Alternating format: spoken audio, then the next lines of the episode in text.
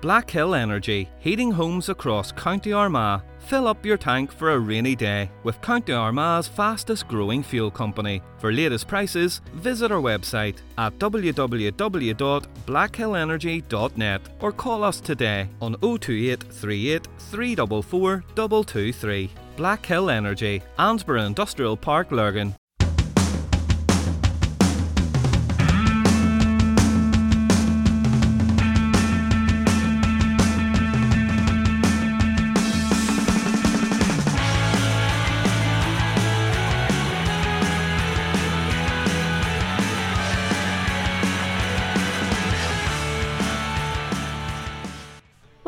Once again to the Eye on the Ball. This is your host, Elaine Ingram. This week's guest needs no introduction. He was just an ordinary boy from Newry who grew up playing football with his brother and his friends down in the meadow. But he had an extraordinary talent, a talent that soon catapulted him to fame across the water in England and on the world stage for Northern Ireland. But he's never forgotten his roots and he's happy to talk to me about his life in Newry and everything that came afterwards. The man, of course, is one of the greatest goalkeepers the world has ever seen Pat Jennings. Hello. Hello, Pat. Yep. It's Elaine. Elaine, how are you? I'm great. How are you? Yep, fine. Yep. Uh, first of all, I just want to say what an honour it is to, to get to speak to you. Really, thanks so much for taking this call. Um, I suppose I want to start at the beginning. Um, you began playing football um, for an under 19 team when you were only 11 years of age here in Newry. Yep. And out, out at the meadow. In the meadow. No, which is now Jennings Park. Yep. And it was lovely to see to see um, that you you make a point of always saying that that's one of your favorite things is having Jennings Park named after you, which you know anybody who plays Carnbane League football will be delighted to hear that. Yeah, very good. Yeah, but sure, I'm back and forward to Ireland all the time with it. Uh, I'm involved with the Irish FA McDonald's on the grassroots program.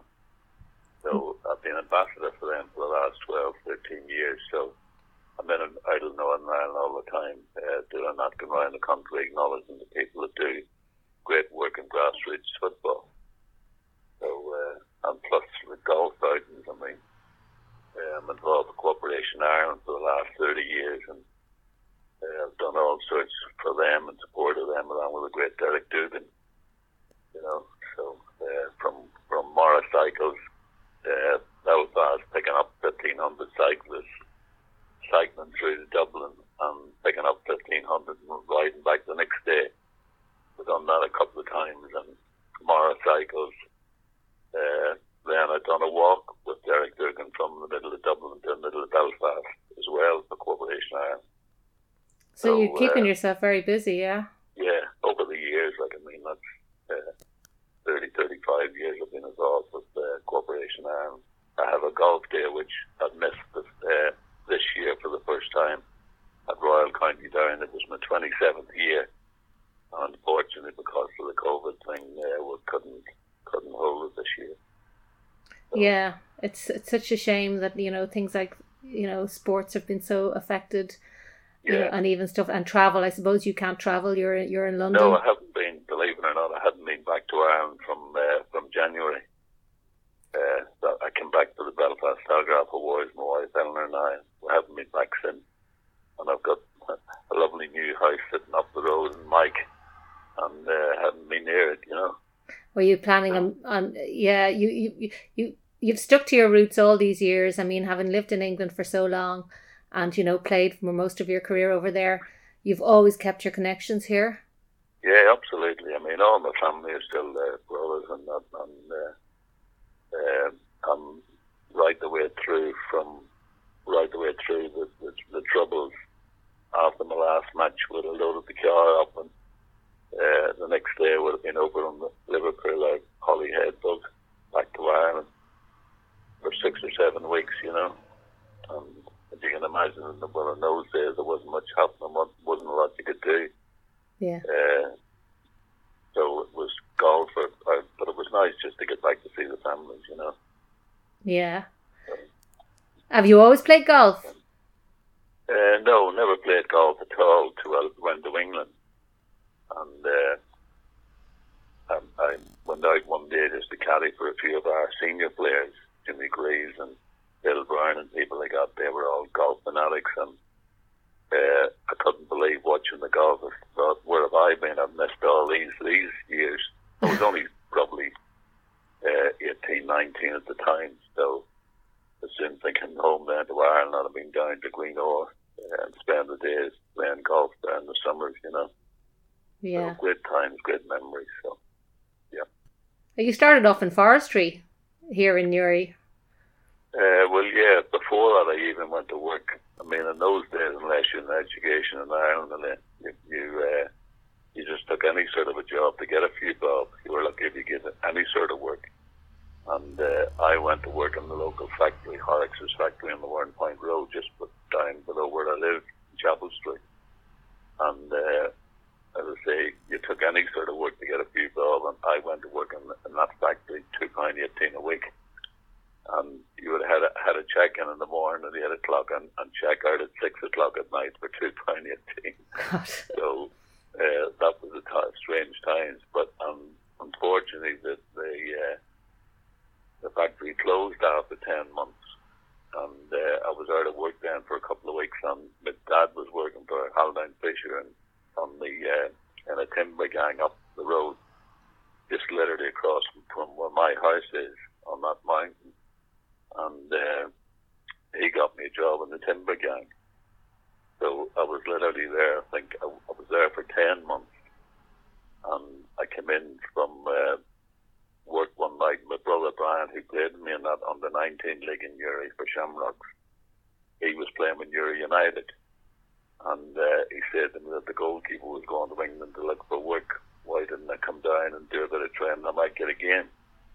So. Had you been in nets at all for for? No, not at all. Never dreamt about. Uh, I played obviously uh, in that under nineteen league when I was eleven. Yeah. In the med- at the meadow.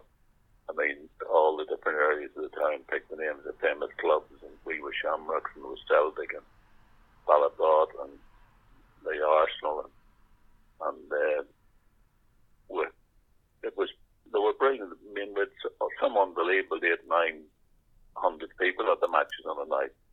The rivalry was unbelievable in these games, but uh, that was where basically where it started. My brother played in that team, and then he went on to uh, to play serious soccer like myself. But I just carried on. Then after it, as an eleven-year-old, there was no uh, real soccer in the town. Yeah. So I just played Gaelic football at school. Uh, played out, played midfield. Didn't realise how beneficial that was going to be to me down the road whenever I started playing serious uh, soccer. Then. Do you think the Gaelic helped a lot because of the ball handling? Yeah, absolutely. Yeah, you were getting knocked about, challenged with everybody else, everybody going with a hand. So psychologically, I, whenever I started playing serious soccer, then uh, the crosses were coming in and people were trying to head it underneath you, and you'd been used to dealing with people competing with you with a hand. So it was, you know, psychologically, it just made it so much easier for me. Yeah. So, uh, but at that time, I mean, I never dreamt about playing football. And then you went to. to going back to uh, my brother. He was playing with Newry United, and uh, he came in one night and said to me, "Why don't you come down to a bit of training?" And me coming out the mountain and going to Newry, down to Newry to train and finish up in a cold shower at the end of the night. No thanks. so uh, a couple of weeks or a week later, he was there again.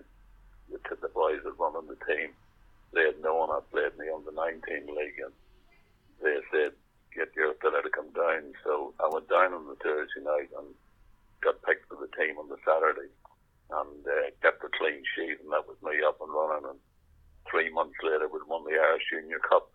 And that's a big deal around here. So that was yeah, I think there's something like 300 teams or something. Like yeah, that. Yeah. The Junior so Cup is, is a is a is a big one for for Yeah. here.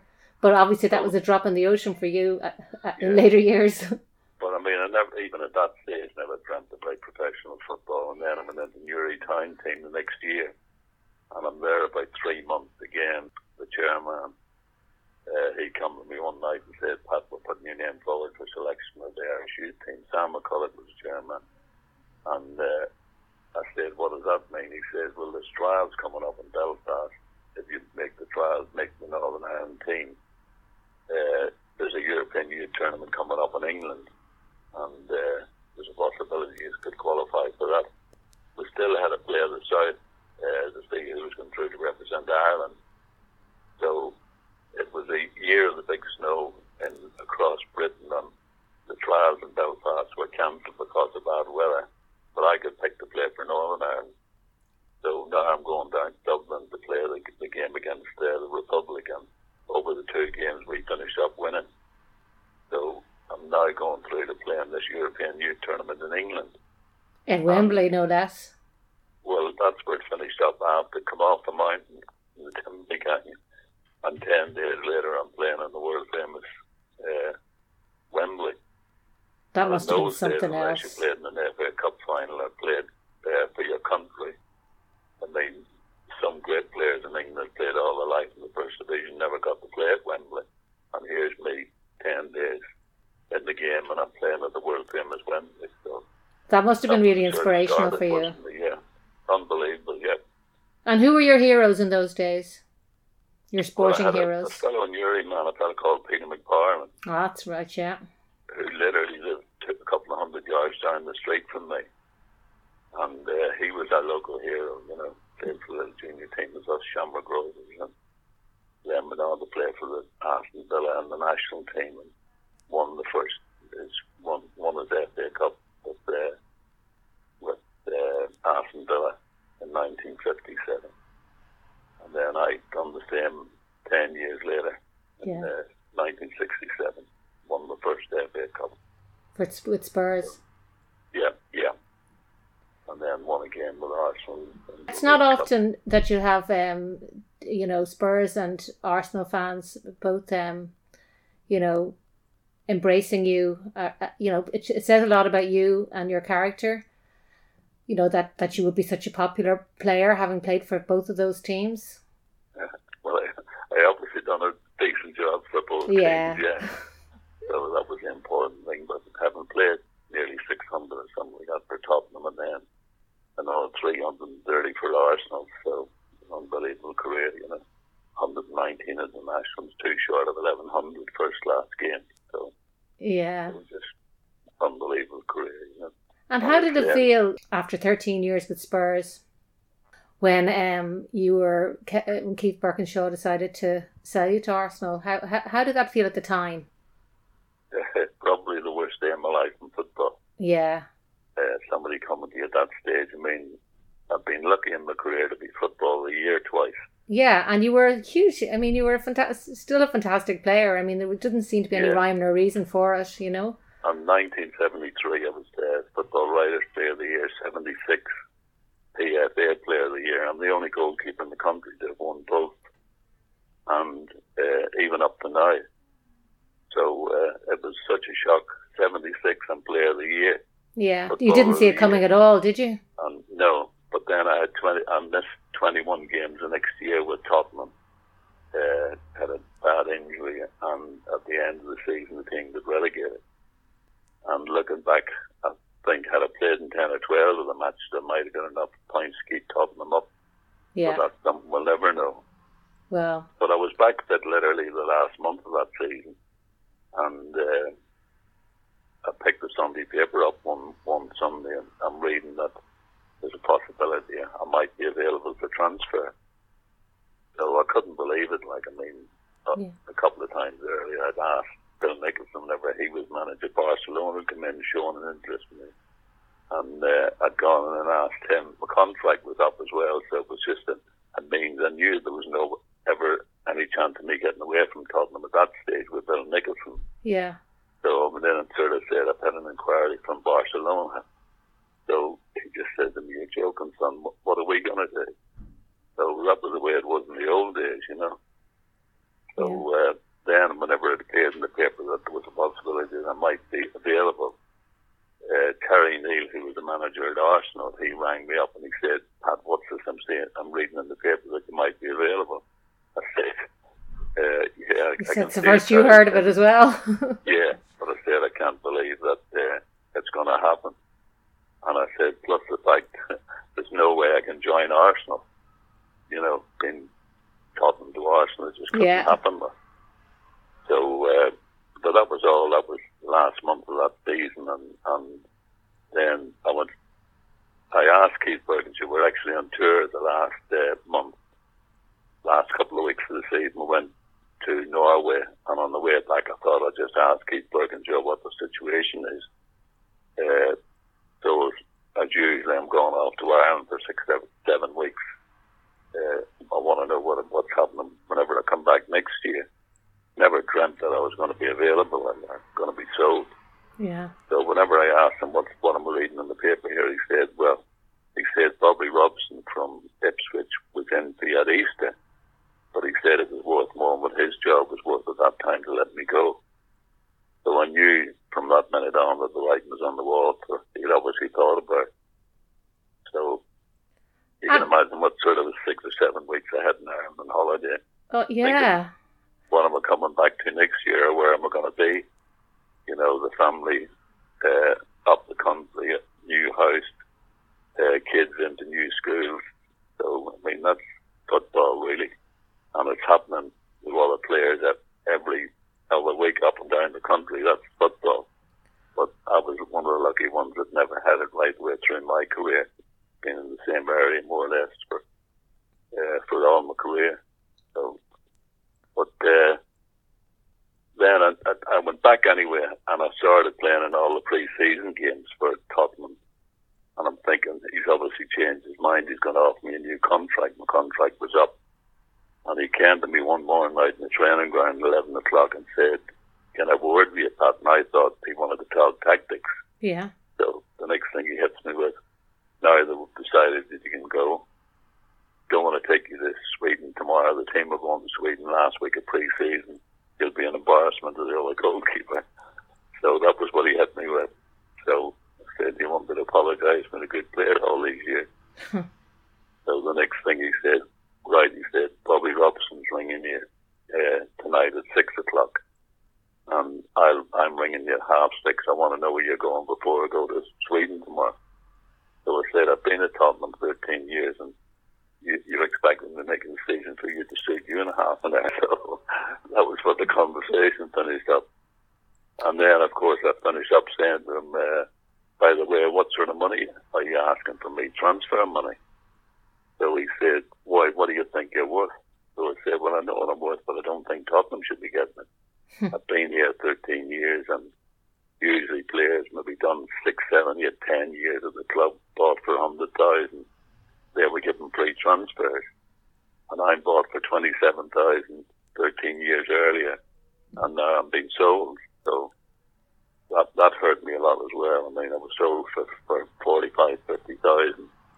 And in those days, you weren't- due anything out of the money, out of the transfer money. So You're just a the way it commodity, aren't you? Yeah, absolutely. Yeah. I mean, and that's the same for footballers now, all the time. It, it's, it's Yeah, that's what I said earlier. Once they, the club wants you to go, it doesn't matter what you think, or, or and it's happening to players every week, every other week. Uh, you know, you, they come along and say, right, we, we want to sell you. We don't think you're good enough. We're getting a replace, replacement in. And it doesn't matter what you're thinking. You just got to go where, wherever the job takes you. Yeah, and So people just have you've got your commodity. set up, you know, in area. I mean, you're you say you were lucky because you stayed in London, but I mean, yeah, as you said, like that doesn't happen to players up and down the country all the time. Yeah, You're only as good as your last game, and even even in your case, it was nothing to do with your game. It was just you know whatever they just decided.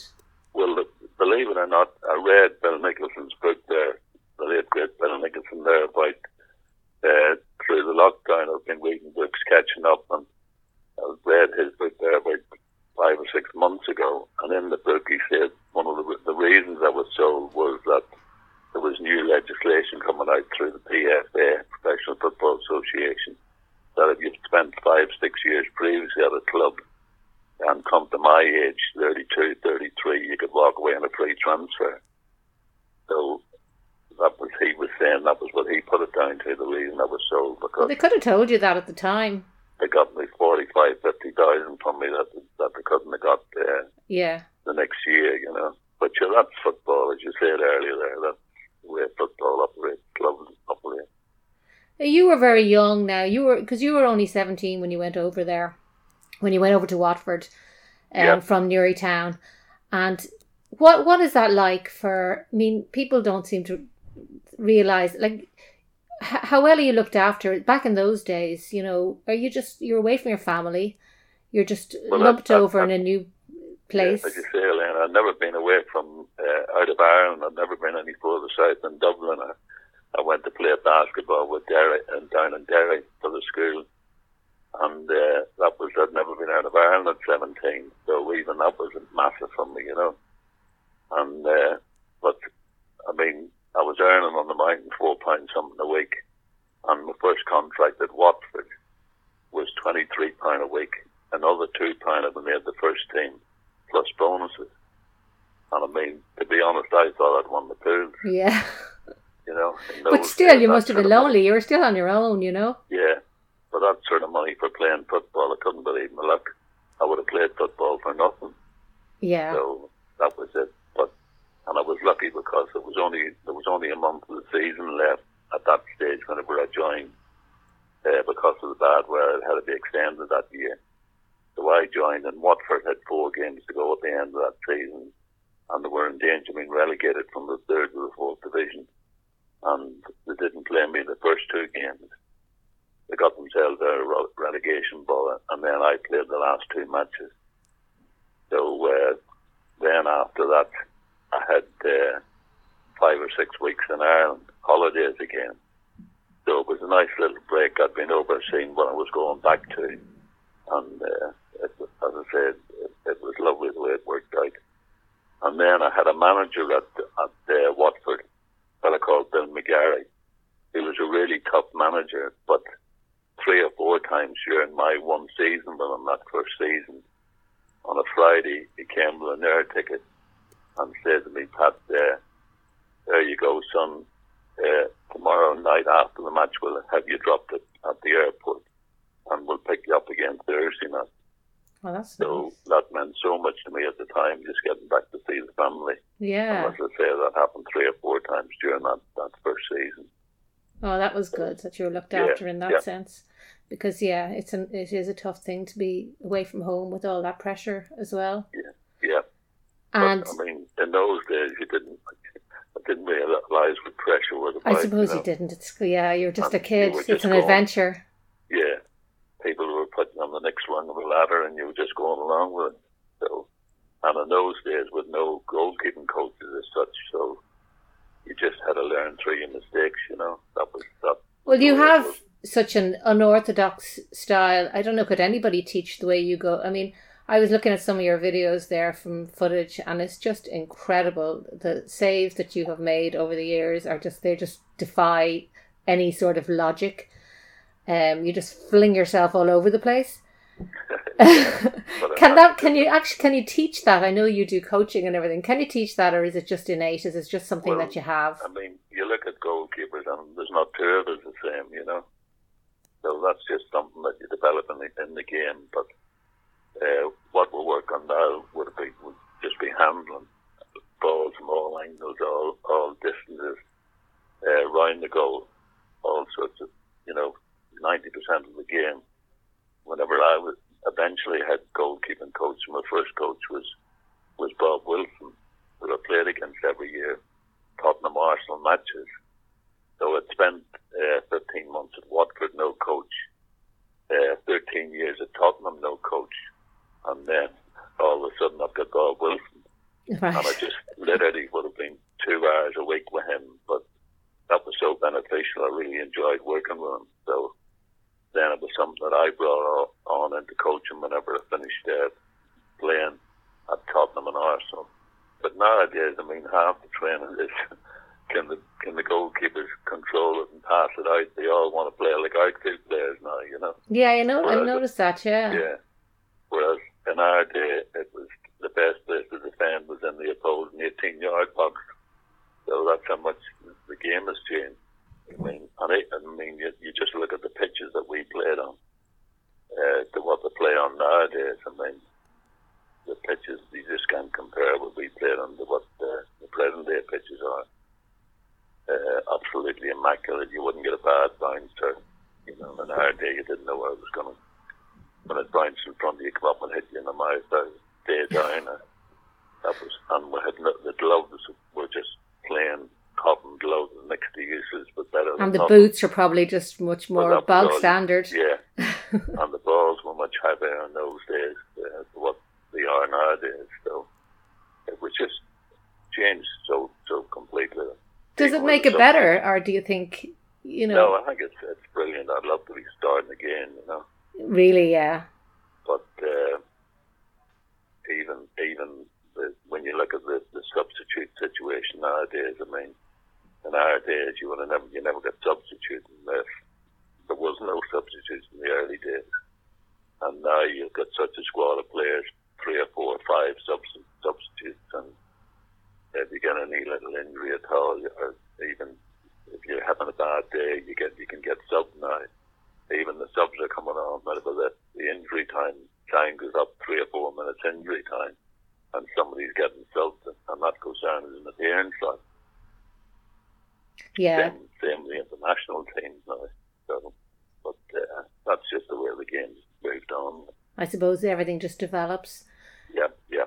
And what about your international career now? I mean, you began, um, well, you're the most capped player for, for Northern Ireland, um, which is an, an incredible achievement. Um, and your very first game was with well, them. I, I lost that just recently.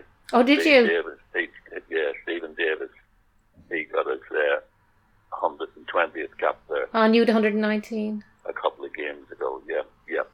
Oh, I well. would say there were different times whenever we were. I think I played 118 of my 119 appearances. Played 119 then, so I think I was sub maybe twice, uh, once injury.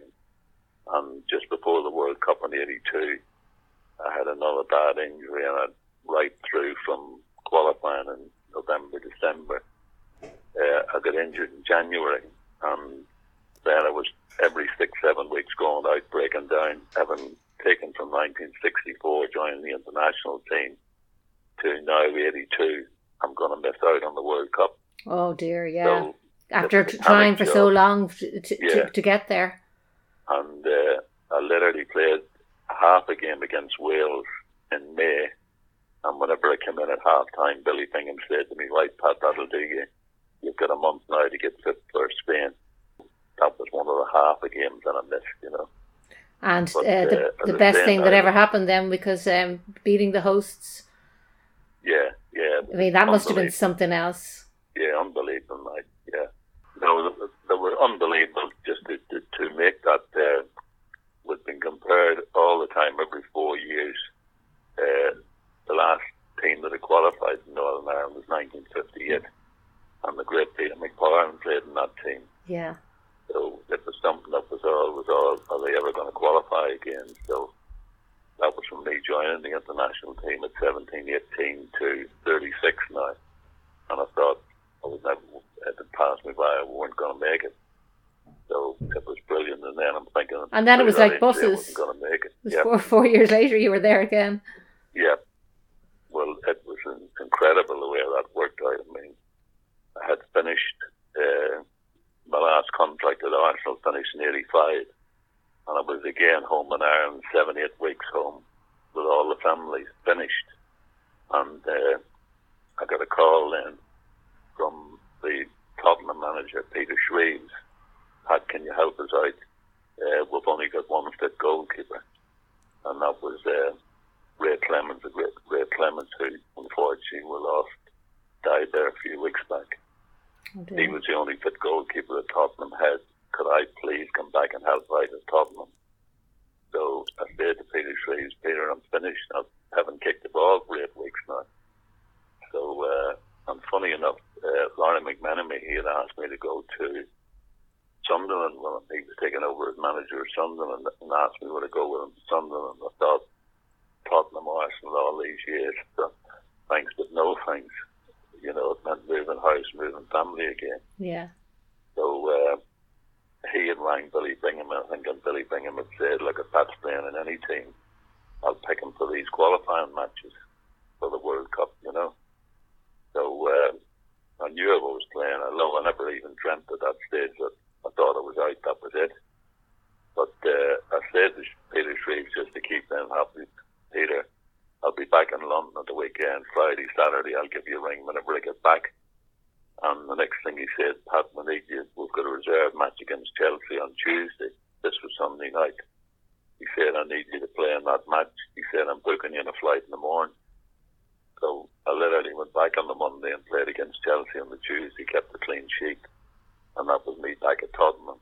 Yeah. And then I played uh, literally all that year, just reserve matches. at Keep yourself Tottenham. I right. Played, played one Super Cup match against Liverpool, but just played reserve team football and uh, kept playing in the qualifying matches for the World Cup. We had t- two games against Turkey, uh, clean sheets. We played the great uh, French team, Platini's team in France in a Wow. friendly. Went out there, we kept a clean sheet. We played another game against uh, Spain in Spain, kept a clean sheet. One of the other, qua- Romania was the, the second last qualifying match for the World Cup. Somehow we went to Romania and beat them 1 0. And then that took us through to the last match against England at Wembley to get a point to qualify for the World Cup. So again, went out there in the night. Somehow we, keep- we managed to keep a clean sheet that night and uh, and qualified for the World Cup Mexico. Yeah. So they were just unbelievable times, like you know.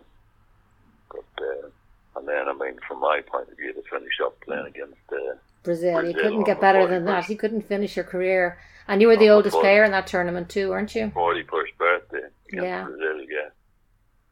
So they were great, great, unbelievable times, yeah. And what was it like playing against Brazil? Couldn't have written the script for that. well, we got, I think we got beat three on yeah, the night. three 0 Well, on the night. But yeah. but I mean, just the occasion itself must have been amazing. Well, everybody admired the way Brazil played football. So I mean, it was just. It was Oh yeah, well they are the Yeah. um the beautiful game comes from Brazil, doesn't it? Really? Yeah, yeah, fantastic times, and uh, it was just brilliant. We were lucky to get nil on the night, but anyway. So, uh, and then after that match, believe it or not, I got uh, I got chosen to play in, in the rest of a world team. You and you played against um you played Yeah. with Maradona. No, late- against Maradona. You He played in against Ameri- Maradona. he played in the Americas, yeah. Yeah. And uh, not only did I get picked to play, but I, I captained the rest of the world team, which was, you know, what a dream that was. like. Well, that must be a dream when you're up against Maradona Uh, in itself. Yeah, yeah. But uh, the other team, they, they had an incredible team. I, only played the first half of the match. And then uh, the the other uh, Russian goal, Defi, he came on the second half. And we were 2 0 up whenever I went off at half time. So you didn't uh, concede any goals. No, no. and uh, the, the goalkeeper was much busier the second half, uh, and the, the rest of the, the no Europe, um, America's got it back to two each. Maradona, I think, scored the second goal against us, and then there was a penalty shootout, and Maradona scored the winning penalty. Were you in nets then? No, You weren't in for the penalty Yeah, shootout. Thankfully, no. Thankfully not. Yeah. Yeah. But even to watch him, it must have been a unbelievable memories. Yeah. What a yeah. great player. Yeah. Yeah, he was a fantastic player. You scored a goal yourself, actually, against Man United in the Charity Shield in 1967, I believe.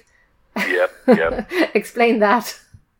Uh, well, again, I mean, it was uh, it was in those days we won the cup, and you had to you had to go to the league winners, which was Man United at Old Trafford. So uh, it was a free kick, literally just outside our box. Dave Mackay was in us going up to take it. I said, "Give it to me, Dave. I'll knock it up." And I was trying to basically hit our centre forward, Alan Gilzean. And Alex Stepney, the Man United goalkeeper, he had obviously thought that they won't be able to control the ball that's travelling the of the pitch, and he came out the back of his centre half, and Alan Gilzean, and my my clearance has, has missed both of them. and the next bounce, poor old Alex now in no man's land.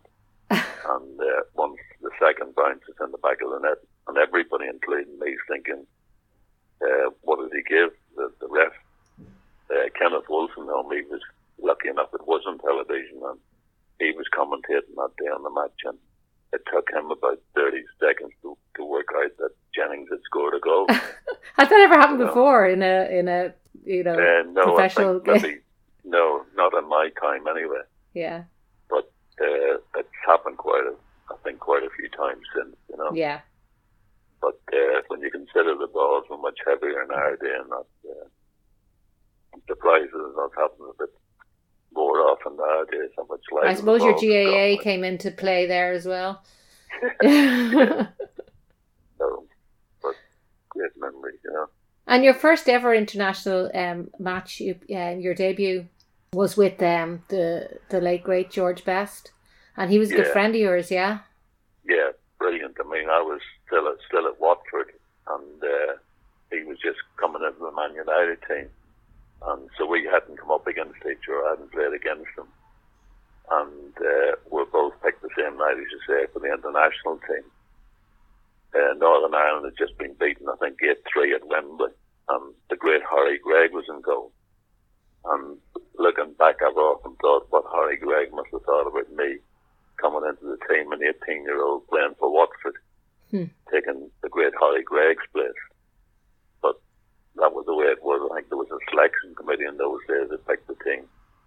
But uh, I wasn't complaining anyway at that stage. Like, but though George and myself had said I'd never come up against him in a match, but nothing only great memories of George and the way he played games and played one match matches I remember against the great uh, Celtic had just won the, the Euro, uh, European Cup and we played uh, Scotland in Windsor Park and there was three or four of those players, great players in that in that uh, Scotland team.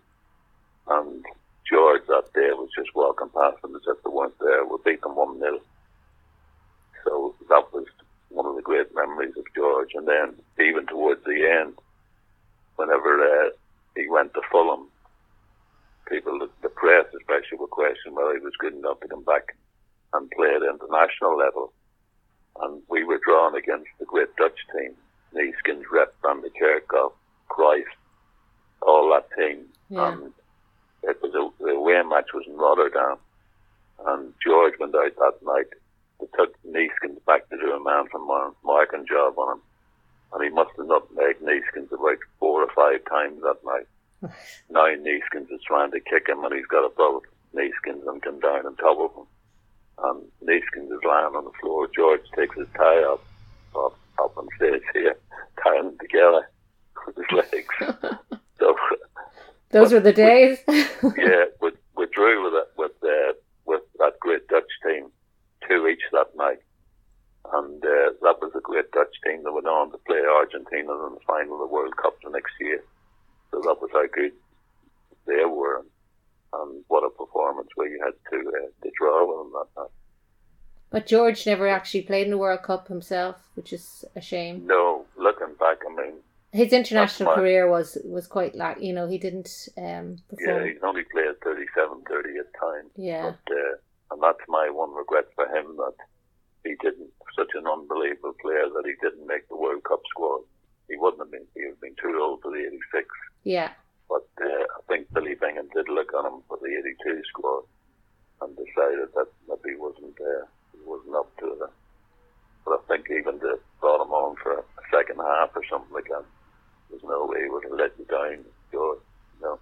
yeah. No, he had a magic. He was magic, Yeah, so he, he could produce miracles. You know, at times on the Yep. field. Um, you you wrote a, an autobiography there, um, but it was quite a number of years ago. It was when you were coming to the end of your um Arsenal career. Well, I thought it was uh, it was the end of my career. Yeah. At, at uh, 82, and well, having joined Watford in 62, 63, I thought I'll leave it as long as I have can, and, and then I'll have something to write about. You know, people write books now every three or four years. They write new books, but I thought I'll have something to write about, and it was a good book. But then the next four years, from 82 to 86, was just incredible again. All the happenings. You could have written another book. Yeah, yeah. Yeah. So, uh, Have you changed in any of your opinions that you had? And I know you said in it you were talking about um, an All Ireland team was one th- was one thought you had. Have you still got any opinions on something like that? well, no, I was asked about that, like, but uh, I mean, I work I work for the Irish FA, as I said earlier, in McDonald's in the grassroots program. Yeah. So, and I've got a Pat Jennings uh, suite in the new National Stadium. So, Yeah. but I mean, there's no doubt. I mean, it wrote and said in the book if you had a bigger squad uh, picked from, that uh, you would have obviously much better chance of having a better team. uh, You know. But uh, I don't know what the politics are or why the two teams have ever split up in the first team, but that's Yeah. the way it is for both associations at the minute. So we just got to get on with it. Yeah. And what about the Qatar World Cup now? What do you think? Do you think it's a, it was a good it's a good thing that they're having it there, or what are your Well, I thoughts? can't believe that they would pick a venue like that. I mean, I know. it's- Yeah, I think a lot of people would agree World with you. Cup Goes, yeah, goes around the world, and that, uh, that it shows again to everybody wherever you live in the world. But it just seems that for a game so physical as that, uh, to be playing it in that sort of heat. Yeah, no matter what they do, they're not going to be able to to get away from that. Yeah, yeah. You know, they're t- Yeah. they're talking about air conditioning and all sorts of stuff, but I mean, realistically, it seems like it's going to be torturous for an awful lot of Yeah, it'll be inter- it'll be interesting to see how it works out. Yeah. Yeah. And what about Northern Ireland um, now? I mean, there's a few.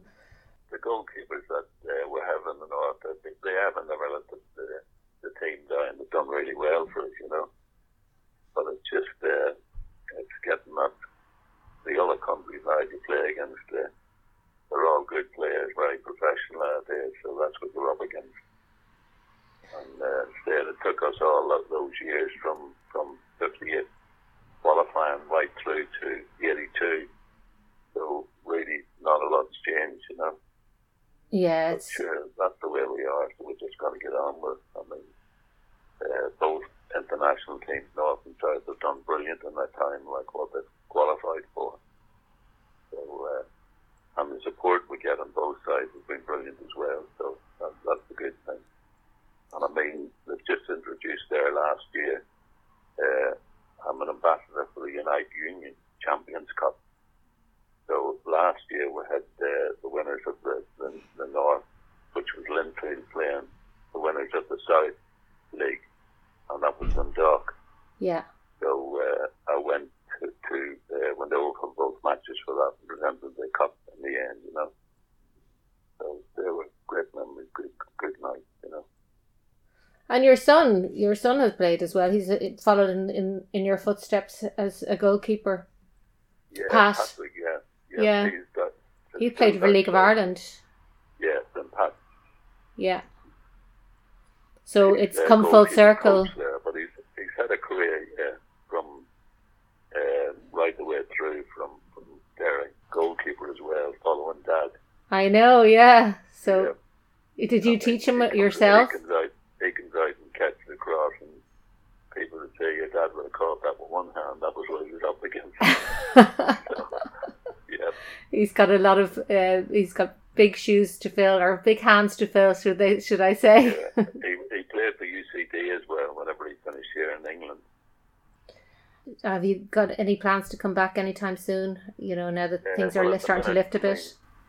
I, I went back to Tottenham in, in, uh, as a player in, in '86, and then the next five or six years, I, I uh, hosted a box at Tottenham for a couple of friends of mine, and then '92, '93, Ossie Ardiles, my pal Ossie, he took over as manager, and he invited me back then to be first team goalkeeping coach. So I went back with him supposedly a day a week, and then it finished up three, four days a week with the goal, working with the goalkeepers, and uh, then from from the first team goalkeeping coach, I'm now well for the last I think I don't know ten or 12, 14, 15 years. I've been working with the academy boys. Yeah. So at the minute, I'm still in a couple of days working with the academy boys. I'm doing more talking now than serving, but uh, just passing on my experiences, not saying as much as I can. Yeah. So, uh, no, that's it at the minute. So, and I do, as I said earlier, ambassador for the Irish FA and McDonald's and the grassroots program. So, I would have been in now 10 or 12 times already into Ireland by this time. And around the country acknowledging all the people that do fantastic work in grassroots football.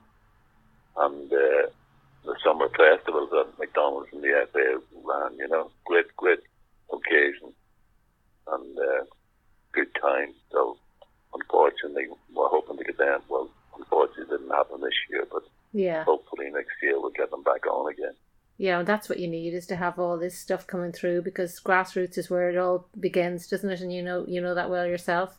Yeah, Um, and I mean, even uh, as I said earlier, the, the, worked for for uh, Cooperation Ireland, and this year I had a from the 27th year of uh, golf at Royal County Down. So uh, that was a, a, blow. There was about 10 or 12 t- teams come in here from the UK to play in it every year. yeah, With, with play on the Sunday at Ardglass and then go on to Newcastle and, and play it at Royal County Down on, on the Monday. So there were great times, you can imagine. 30, 30, 35 teams uh, playing in that every year.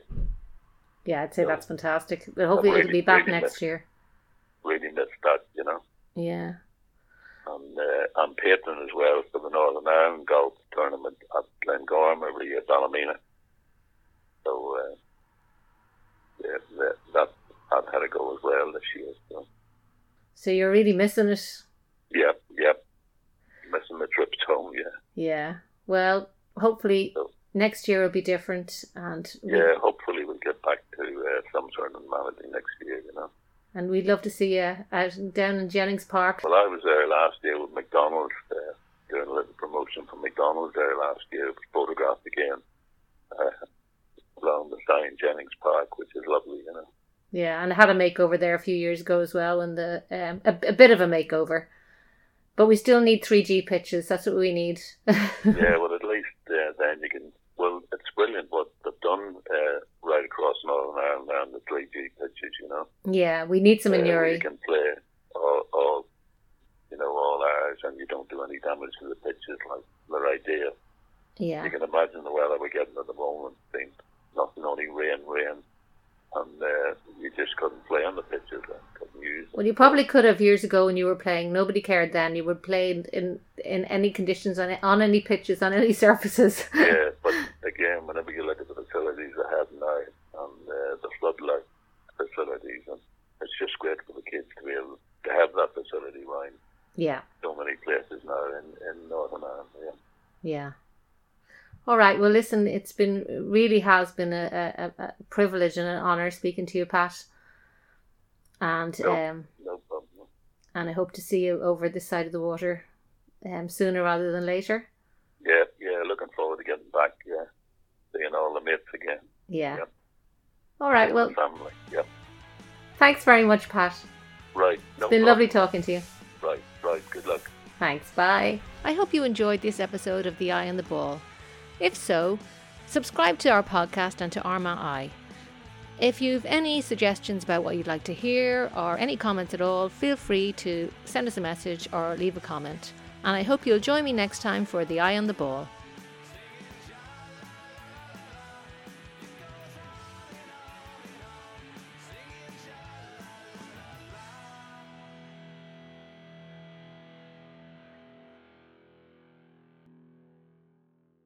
Black Hill Energy, heating homes across County Armagh. Fill up your tank for a rainy day with County Armagh's fastest growing fuel company. For latest prices, visit our website at www.blackhillenergy.net or call us today on 028 38 344 223. Black Hill Energy, Annesborough Industrial Park, Lurgan.